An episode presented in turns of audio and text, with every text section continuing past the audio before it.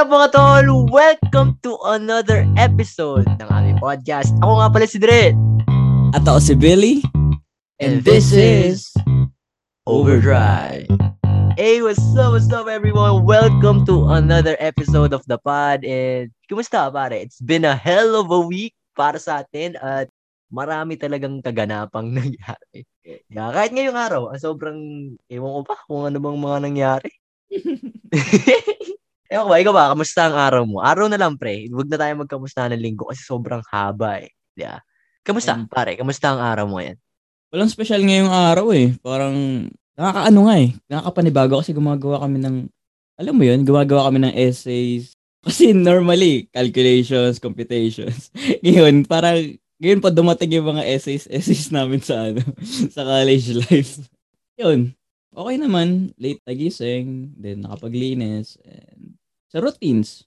Nakapag-exercise, tapos, ang ganda pa nun kasi after, saktong-sakto na after exercise ko.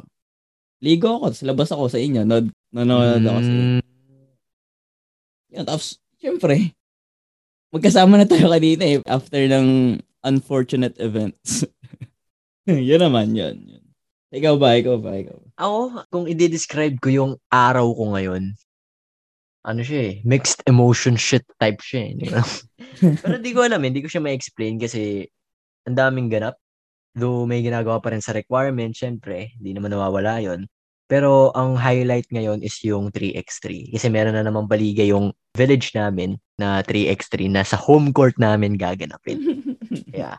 So, home court, ang laki ng pressure, di ba?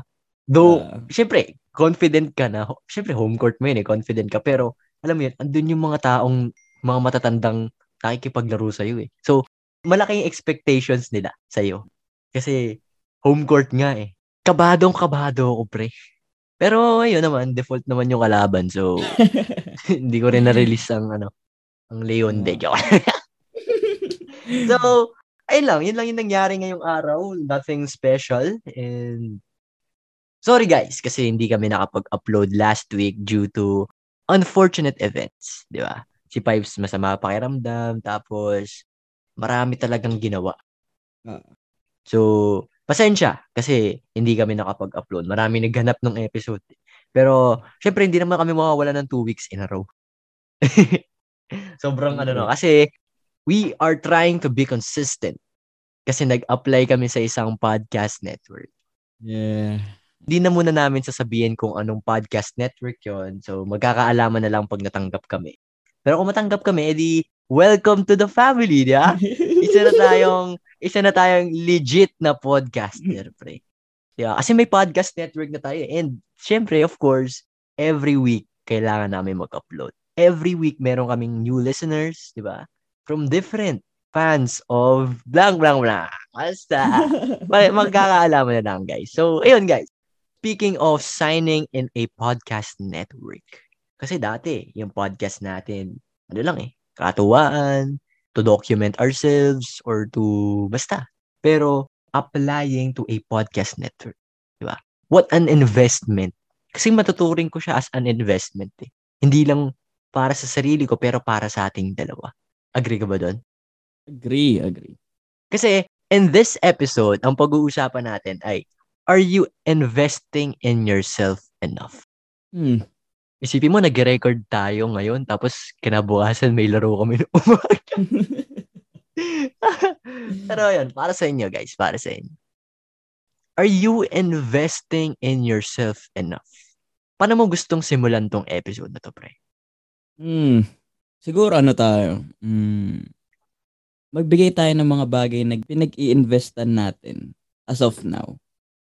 Actually, pwede nating ano eh, hatiin to into sa tatlong bagay na mahahalaga talaga para sa isang isang individual sa panahon ngayon. First is physical health, next is emotional health, and lastly, mental health. Pinaka-importante. Ikaw bro, paano mo pinapahalagan o paano ka nag invest doon sa tatlong yun? Maganda yung sinabi mo. Mag-start tayo dun sa three main part. Doon muna tayo sa physical. Kasi ito yung regular ako, nag-gym ako, ikaw, nag-exercise ka. Ito yung bagay na ginagawa natin araw-araw. Hindi mawawala sa sistema natin. Diba? And physical, matagal na ako nag-invest dyan. Kasi ako nga ay sobrang payat. Hindi naman sobrang payat. Hindi naman ako yung tipong malnourished. Pero, dumating sa point na question ko yung sarili ko na, syempre, magka-kolehiyo ka na eh. Diba? Yes. Tapos, mapapansin mo yan eh, dapat nag invest na ako sa katawan ko. Dapat, iniisip ko na tong bagay na to kasi kailangan ko to eh. Why not simulan ko na yon? Total, online class naman. Marami naman akong oras sa sarili ko eh. ba? Diba? Why not simulan ko na mag-invest in my physical health? So, kwento ko lang. Last September 2021 or October, October 2021, doon ako nagsimula mag-gym. Yan, nagsimula na ako magbuhat and after ilang months, parang 3 months ata nakita agad yung progress. Nasa dump ko yun eh. And ako naman, gusto ko lang naman maging healthy. Gusto ko rin, actually, gusto ko rin talaga magpalaki ng katawan. Yung tipong, hindi naman yung sobrang laki na kung nagko-compete ah. Yung parang normal na katawan ng isang tao. Kasi syempre, college ka na eh. And nag-sports ka pa, magka-basketball ka. Kung payat ka, lalampasuhin ka lang. Eh, hindi na nangyayari ngayon yan. De joke. Yan ang rumisulta. Yan ang rumisulta. And then, after ilang months, ito, consistent. Parang ano kasi yan eh. Once na tinanim mo yan sa sarili mo, sa system mo, after a couple of months, after a couple of years, meron kang aanihin dyan eh. Di ba? Na hindi mo siya namamalaya na, oo oh, nga pala, nasa sistema ko na na ano, na nagbubuhat ako araw-araw, di ba? Na hindi na nawawala sa utak ko na kailangan ko magbuhat, kailangan mag-exercise. And I think yun ang isa sa mga nakakaligtaan ng mga kasing edad natin. Kasi yung mga kasing edad natin, focus sila sa social media na napapabayaan na nila yung health nila. Laging puyat. Diba yun yung number one eh. Laging puyat, laging nakatutok sa ano, laging nakahilata. Ang tendency niyan, kakasakit. And yun, after that, tuloy-tuloy, consistency. Yan. Yun. Ikaw ba, pre? as of now, ano ba ba yung mga physical investments mo para sa sarili mo? Mm. Fortunately, yung exercise, grade 9 pa lang. Grade 9 pa lang ako. Sinimulan ko na mag-exercise. Alam mo ba, bakit ako nag-workout noon? Nung bakit? Bakit? Ito yung dahilan ko ah. so, nakakatawa eh. Gusto kong protektahan yung mga mahal ko sa buhay. Ah. That, grade 9 no? Kaya mag-isip ang grade 9 yan. Then, yun, nag-start ako. Grabe, hindi, hindi na as of now. Pero kwento lang yung little backstory of my physical health. Yun nga. Maaga ako nag-start. Matagal siya, actually. Parang two years. Kahit nga mapunta ako sa ibang bahay, nakakapag-exercise pa rin ako. Di ako nahihiya kasi kailangan nitong oras na to, ginagawa ko yung bagay na yun nitong oras na to dapat makakapag-exercise ako. Sa itong araw na to, kailangan meron akong gantong sets, gantong rep. Bata pa lang ako, na-try ko na siya. Pero ang problema niyan, hindi ko siya tuloy. Syempre, sino ba namang sobrang consistent mo na grade 9 up to now nag-exercise? Ako nag-exercise ako pero paiba-ibang ano level. Minsan, sobrang consistent. As in, lagpas taon, mga ganun. Pero minsan naman, 3 months, and stop kasi busy, busy sa akad. Tapos nasa stop. Maganda yung dati kasi maraming nakakapansin nung dati, nung grade 9, grade 10 ko. Eh. Sinasabi nila lagi, ang laging napapansin sa akin yung chest talaga eh. Kasi oh, bata pa lang ako, di ba, chest? So, mga ano yun eh, mga hindi ako naglalalabas ng ilang araw. Tapos nagulat na lang kayo, uy, sa mo yun nakuha? Kasi payat din ako eh. Nag-start din mm. ako sa payat. Start din ako sa payat. Yes, may mga nagtatanong sa akin, nakakailang ako, nakakailang reps ako nung bata. Ang pinakamababa ko, 60. 60 talaga. 60. Hindi pa yan, ano ah, ibang set ah. Kasi after yung 60 na yun, di ba, mm. pahinga. Tapos another ulit. Magulat ka nga eh. Paano yun? Sobrang gaan mo bang bata ka? Kaya nakaka-60 ka dati. Yun, backstory lang yun. Ngayon, ang ginagawa ko, di ba nga, last month, pinahiram ako ng punching bag. Mm. Kasi punching bag, may kasama na siyang gloves. Tapos yung gloves high quality. Tapos, yun, edi kompleto na ako. Sino ba namang hindi gagamit nun? Nang Oo, kompleto ka na. Oras Kahit na lang eh. kailangan mo. Oras na lang kailangan mo. As in, inaaraw-araw ko talaga siya. So, yun talaga yung physical activity mo araw-araw. Yes, yes. Yun nga, sa consistency. Saka, ang mangyayari kasi niyan, pipiliin mo eh. Kasi hindi naman pwedeng, feeling ko kaya naman na araw-araw ka mag-exercise. Pero, as a graduating student or as an engineer student, mahirap pagsabayin yung Tama. late, assignment, tapos papasukan mo pa siya ng exercise. Pwede, kaso lang nung mga times nga na face-to-face classes, yung biyahe kasi sobrang time consuming kaya hindi na ako nakakapag-exercise masyado. Ang exercise ko na lang siguro, mga weekly bikes lang. Yun na lang. Tapos yung mga exercise, exercise. Pero ang maganda nun, yun nga, ngayon nga, halos two months na akong everyday nag-exercise. As in everyday. Walang, Hmm. walang rest day. Ayun. And yun, ako rin, actually, everyday exercise talaga. Ako naman, sa akin, ang basketball. So, yun, mapapadalas ka kasi meron nga liga. Bumabalik na eh, di ba? Mga liga, 3x3, 5v5, intercolor, ang dami ng kung ano nangyayari. Ayun, ayun siguro ang kabuuan ng aming physical investments. So, ako is going to the gym. Si Pipes is matagal na niya sinimulan yun sa physical investment niya. That's why meron na talagang resulta. And yun, physical investments done. So, dito naman tayo sa mental aspect. Hmm. Yan. Ikaw ba, ano ba yung mga ginagawa mo ngayon na nakakatulong talaga para sa iyong mental aspect? Hmm.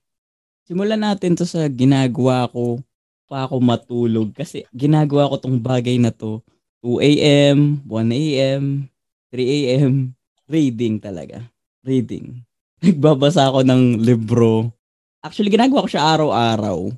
Pero ang oras lang niya para sa akin is 30 minutes to 1 hour before ako matulog. Doon ako nagbabasa. Kasi parang yun na nga yung ano eh, yun na nga yung nagpapatulog sa akin, nagpapaantok sa akin, nagbabasa talaga. Then, nakakatuwa lang kasi ang binabasa ko is tungkol sa habits. It's Atomic Habits by James Clear. Tapos, ang pinag-uusapan namin ngayon is your daily routines and yun, parang same sila ng ano. Ah, Nakakatuwa lang kasi ano, may similarities. ah, tapos yung contents din ng libro na yun is to better yourself talaga.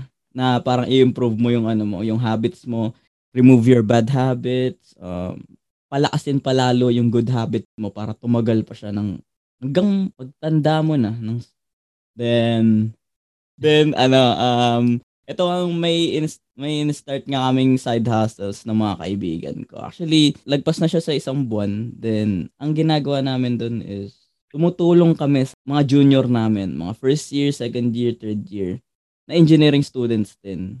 Nagpapa-commissions kami ng mga seat works, then nagtuturo kami ng mga ganon, yung mga activities, activities. Ang maganda dun, nababayaran kami. Then, naaaral din namin yun, yung mga bagay na yun. Kasi syempre, after mo kasi makagraduate sa civil engineer, kailangan mo pang mag-take ng licensure exam para maging registered civil engineer ka. And syempre, di mo, di mo wala yung studying mismo. Pag-aaral sa napiri mong kurso.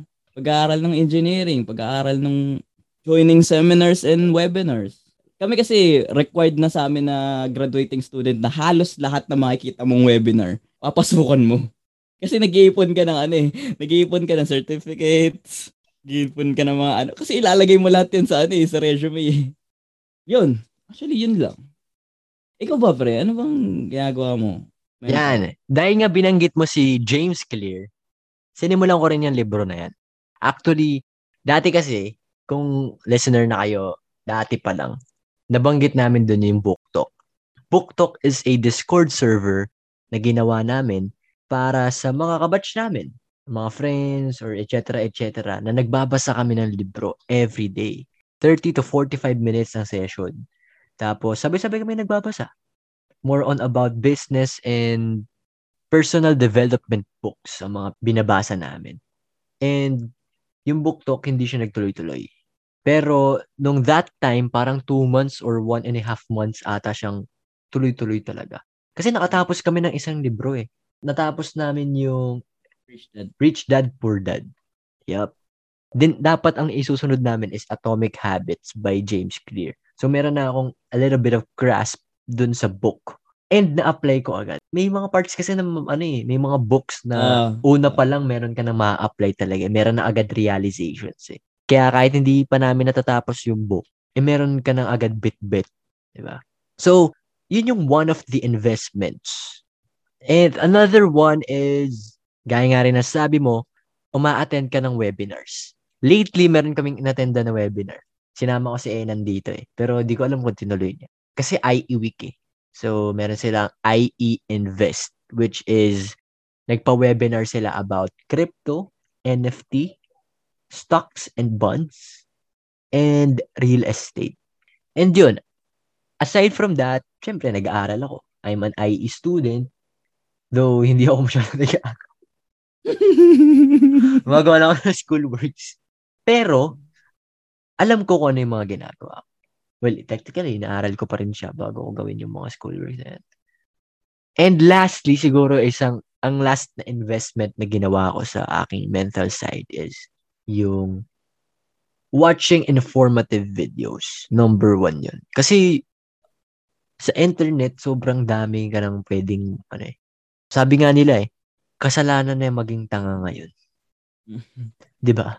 Nasa internet na lahat eh. Kung gusto mong matuto ng mga bagay, simulan mo na. 'Di ba? Ang problema kasi sa atin, yan. For example, meron ako mga kaibigan or kakilala na gap year sila. Pero lagi ko silang tinatanong, ano ba ginagawa mo ngayon na gap year ka? 'Di ba? Kasi kung ako, kung ako tatanungin ako, ang gagawin ko, Siyempre, hindi naman kasi may iwasan. Mayroon nag-gap year ka, sobrang bakante mo. Siyempre, hindi ka may iwasan na maglaro, Valorant, manood ng kung ano-ano. Diba? Kung ano-anong gagawin. Pero, akong gagawin ko, papaikutin ko pa rin yung pera ko eh. Kasi doon yung gusto ko eh. Doon yung hilig ko eh. Ngayon, parang, di sa ano ah, pero nanghihinayang ako sa oras nila.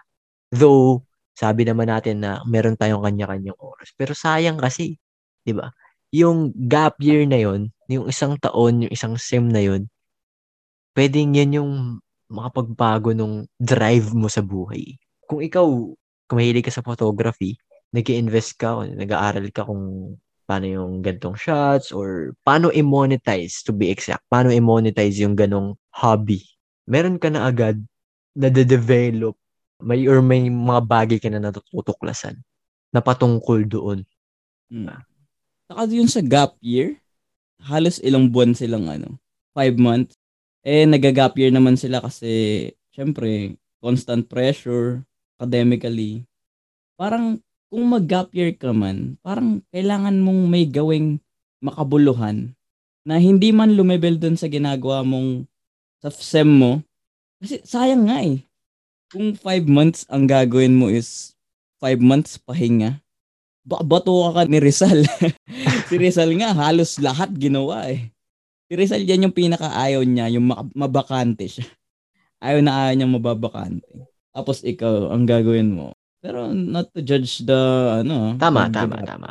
Kasi, syempre, kanya-kanya naman tayong, ano, capacity, kanya-kanya naman tayong kayang i-take na pressure. Pero sayang nga kung wala kang bagay na sisimulan dun sa ano mo na yun. Sa pinahinga mong oras na yun. Kasi ito ah, ito yung mga friends ko. Shoutout sa mga tropa. Pag tinatanong ko sa bakit kayo nag-gap year, pre? Online class kasi. Uh... Parang yun yung uh, number one reason na narinig ko. Shoutout sa mga tropa. May ganun din akong kaibigan. Hanggang sa, ang ginawa niya kasi, sabi niya, online class naman, kaya hindi mo na siya mag-aaral. Yung gap year niya, naging 2 years. Tapos hanggang ngayon, hindi pa rin niya pinagpapatuloy yung pag-aaral. Eto, ang ginawa niya naman is nag-start siya ng business. Yun naman ang maganda doon. Meron hmm. talaga siyang sinimulang business. Start siya ng business, then once na stable na lahat, okay na yung business niya, saka lang daw siya babalik sa pag-aaral. Maganda yun. Yun yung oh, mga okay na. Goods yun. Goods yun. Kasi meron, meron din ako mga friend na gano'n, nag-invest sila, inaaral, nag-aaral din sila. Pero hindi yung katulad ng pag-aaral natin na, alam mo yun, may curriculum, hmm. di ba? May mga friends ako na nag-aaral sila dun sa bagay na gusto nila. Yun nga yung sinasabi ko. Sabihin natin crypto. Kung gusto mo talaga dyan at may pera ka, aralin mo yung crypto eh. Paikutin mo eh. Basta meron kang bagay na makabuluhan na magagawa to save your time. Kasi sayang ako, limang buwan, pre. Isipin mo sayang yun eh. Ako hindi ko kayang tumambay ng limang buwan. Nung nag-start kayong pandemic, 'di ba? Ilang buwan tayong natenga. Oo, yung pa. Uh, yun, yun yung yun yung ano eh, yun yung parang kasi ang ginawa kasi natin, 'di ba, is nag-start tayo ng mga iba-ibang bagay. Nanood tayo ng series. Ako, yun nga yung routine ko na ginawa ko na may kasama pang magbabay kasi sa araw, sa isang araw na to, magbabasa ka ng libro. Nag-aral ako ng ibang lengguwahe. Yun yun, nung nag-start yung pandemic, tinry ko yung, ang dami kong tinry na bagay. Mm. Tapos inano ko siya, parang minonitor ko siya lahat. Doon doon pa siya nag-start eh, no, nung pandemic. Mm, actually, yung mga bagay na yun, parang bago kasi siya sa atin eh. Siyempre, as a student, araw-araw ko pumapasok. Di ba? Mm. Tapos, biglang may mangyayaring ganun na unexpected. Siyempre, mapipilitan kang mag-explore ng mga bagay-bagay. Diba? Kailangan mo i-channel yung energy mo eh, sa ibang bagay. Kasi nasanay ka nga na exert ka ng exert ng energy sa academics. Mm. Uh, kaya humanap tayo ng mga bagay na pagchachanelan natin ng mga... Tama. Ako, natuto ako magluto. I started this pod because of the pandemic. In fact, kung hindi nag-pandemic, wala to eh. Hindi tayo nagsasalita dito ngayon, pre. Uh, uh, mm. 'Di ba? So nasa sa atin na talaga kung i-make use ba natin yung time para i-invest para sa sarili natin. Kasi maraming bagay na pwedeng gawin to invest in ourselves. Ultimo, manood ka ng business movies. Ako yun talaga yung nakahelp sa akin eh. Sobrang dami kong na-realize watching business movies. I mean, meron kasi tayong types of learning eh. Meron tayong three types of learning. Auditory, visual, and kinesthetic. So, ikaw ba ay visual learner, ikaw ba ay auditory learner, o ikaw ay kinesthetic? make use of the resources you have in your home or in your surroundings. So, ang dami na natin sinabi sa ating mental shit. Pumunta naman tayo sa emotional, pre. Mm. Diba? Ako kasi, sa emotional, wala pa akong maisip na investments na ginawa ko para sa aking emotional well-being. Eh. Ikaw ba, may naiisip ka ba? May naisip ako, pero practical talaga siya. Ano? Siyempre, magpa-consult ka sa ano, psychologist. Ina-investment para sa emotional health. I mean, kasi yung emotional state, parang mahirap humanap ng bagay na pwede mong invest doon eh. Actually, marami tayong bagay na ginagawa na eh, hindi natin napapansin na para pala siya sa emotional. Emotional Oo. health na. Yun ang nangyayari. Pero I think, parang ang nangyayari kasi, experience yung nagiging investments natin eh, para sa ating uh, emotional eh. Uh, emotional state or emotional whatsoever. Kung ano man tawag doon. So, ikaw ba? Gusto mo magdigdip doon or... Pwede, pwede. Kasi kailangan siya. Ikaw, ano so, bang ginagawa shit. mo? Ang ginagawa ko kasi ngayon, dati kasi, 'di ba, ako nga si Pipes na hindi nagsasalita, hindi nagkukwento ng mga problema. Yung emotions kasi na yun, nasusuppress. 'Di ba? Ang tendency pag nasuppress yung emotions mo, para kang ticking time bomb niyan. Parang anytime pwede kang sumabog, pwede kang, pag na-trigger talaga yung ano mo. Ah, na, I agree. Pwede ka sumabog at... Hindi.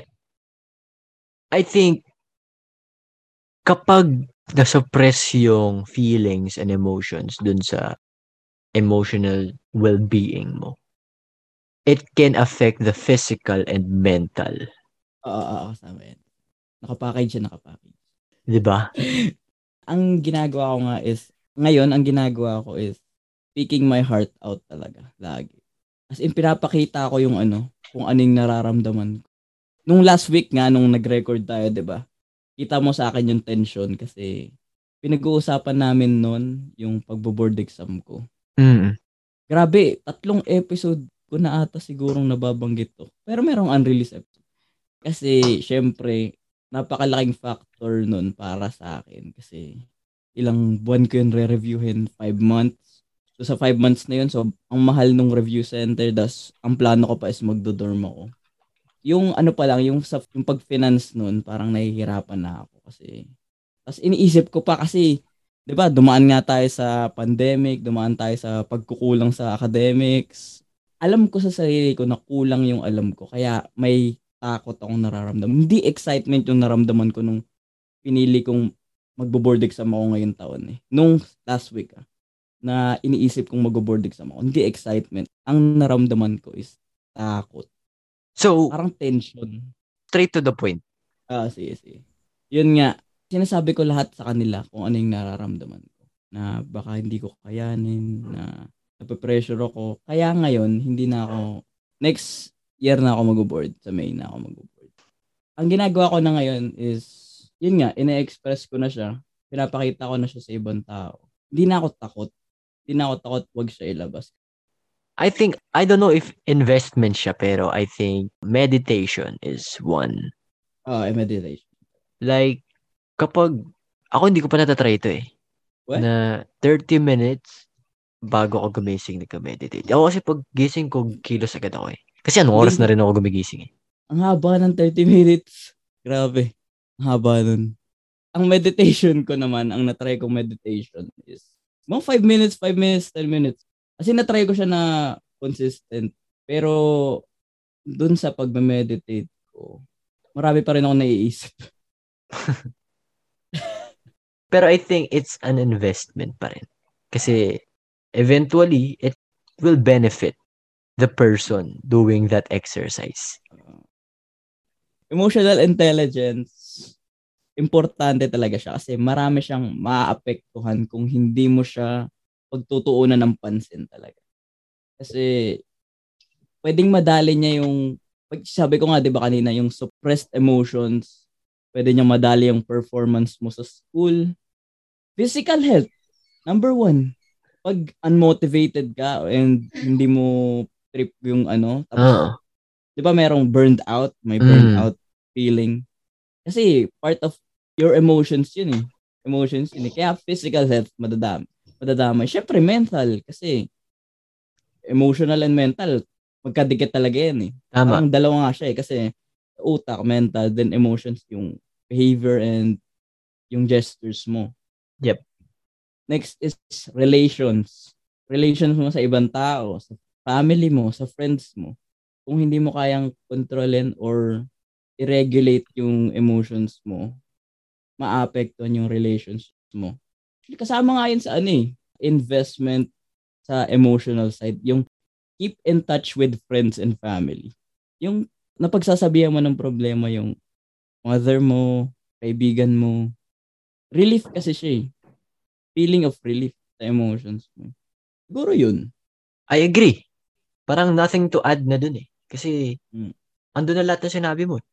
Like, emotional side is the very, is the most important part other than the two.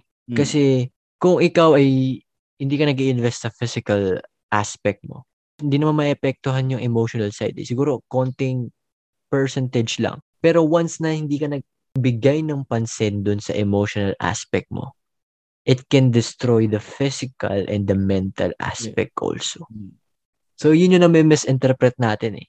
Na akala natin, ito, sige, ito lang, dito lang sa physical, dito lang tayo sa mental. Pero hindi natin pinagtutuunan ng pansin yung ating emotions. It can destroy us, basically. Hmm. So, yun. Okay. I think, na-discuss na namin yung tatlo and sobrang haba na ng sinabi namin. Pero, bottom line is, habang maaga pa, mag-invest ka na sa sarili mo. Kasi, it is very important on growing up. Kasi once na nag-invest ka at an early stage, meron kang aanihin eventually. ba? Hindi mo man siya namamalayan, pero magugulat ka na lang na, shit, yung tinanim ko ang laki na ng bunga. Sabi nga ni Smug, bago magbunga ng matataas, palilimin ang kapit ng mga ugat. ba? So, ako, tinanim ko na rin sa utak ko na kailangan habang bata ako marami akong gawin. Kasi eventually gagawin mo pa rin naman siya eh pagtanda mo eh. So bakit hindi mo pa gawin ngayon? Marami ka namang oras, 'di ba? So I think pwede nating i-set aside yung mga bagay na hindi naman makakatulong sa atin. Suggest lang naman namin to. In our opinion lang naman to. Though hindi pa naman kami. Kung tatanungin mo yung sarili namin, am I investing in myself enough? Ako, sasabihin ko, hindi pa eh. Ikaw ba? Kulang ba? Hindi pa talaga. Hindi pa. Feel ko hindi pa. Kasi feeling ko pag naabot ko na siya eh. Kulang pa. mm, Hindi pa ako Kasi- satisfied. 'di ba? May mga bagay tayo na ginagawa, pero I think kulang pa rin eh. Ah. I mean, Ah, mahirap siya maging maging complete. ah, ah, Diba? ah, kasi baka maging comfort, comfort zone. Basta ka sa comfort zone. Maganda yung ano, maganda pa rin yung gutom ka. Gutom ka sa kaalaman. Gutom ka sa pag invest sa mga bagay-bagay na makapagpabuti ng ano mo, pagkatao mo. ano yun, guys? Dito na namin tinatapos tong episode. We hope na nag-enjoy kayo and marami kayo natutunan. Again, maraming maraming salamat sa pakikinig. Kita-kits na lang sa next episode. Again, ako nga pala si Dren. At ako si Billy. And this is Overdrive.